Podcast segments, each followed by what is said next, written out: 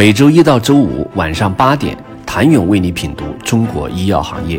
五分钟尽览中国医药风云。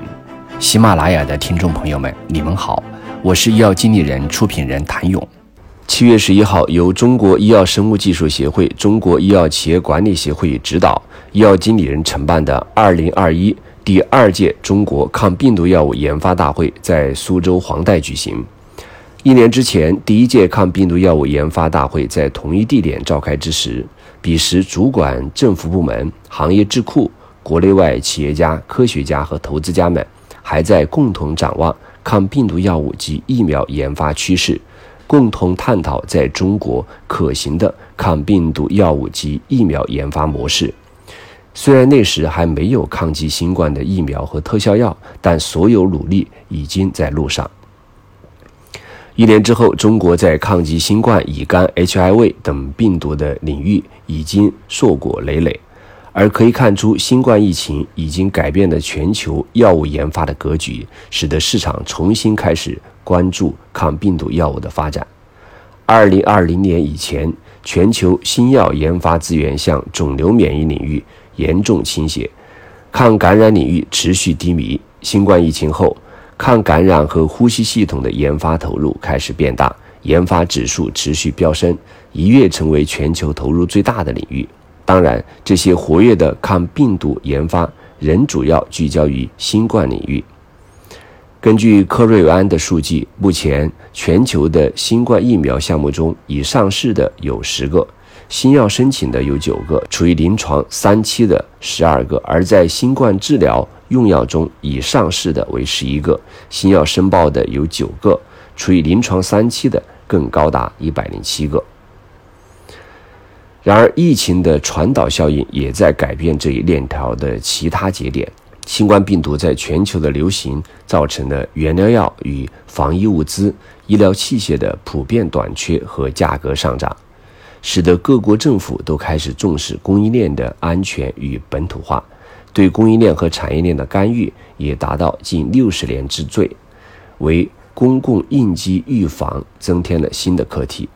疫情还同时令全球临床试验都出现被迫的延迟，全球有超过一千九百四十项临床试验被迫延迟，二百三十四项临床试验终止或暂停。美国、英国、加拿大终止或暂停临床试验，在所有国家中排名前三。其中，美国超过一百二十项，几乎占了一半。除此之外，受疫情影响，二零二一年上半年全球医药市场的并购金额下降百分之七十六。未来抗病毒领域的研发趋势将向克服变异与耐药、改善患者依从性、发展新机制和新技术、开发广谱抗病毒药物等方向发展。与此同时，疫情也正在重塑全球医药行业政策，未来医药行业可能出现一些新的趋势。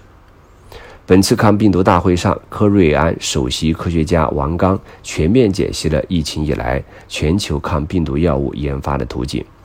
一是，在卫生系统努力应对扩大医疗覆盖面和新冠经济影响的双重压力下，生命科学生产商将向成本控制转变。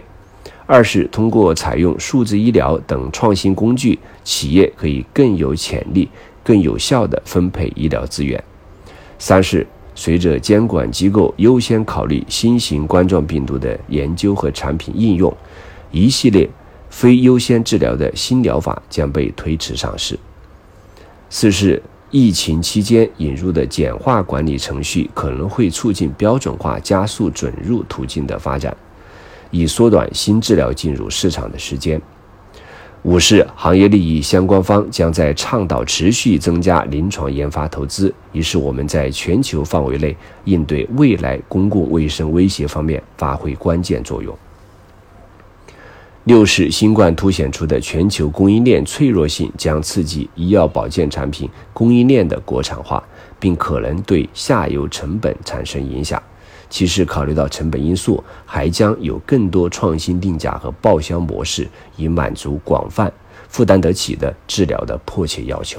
谢谢您的收听。想了解更多最新鲜的行业资讯、市场动态、政策分析，请扫描二维码或添加医药经理人微信公众号“医药经理人”医药行业的新闻与资源中心。我是谭勇，明天见。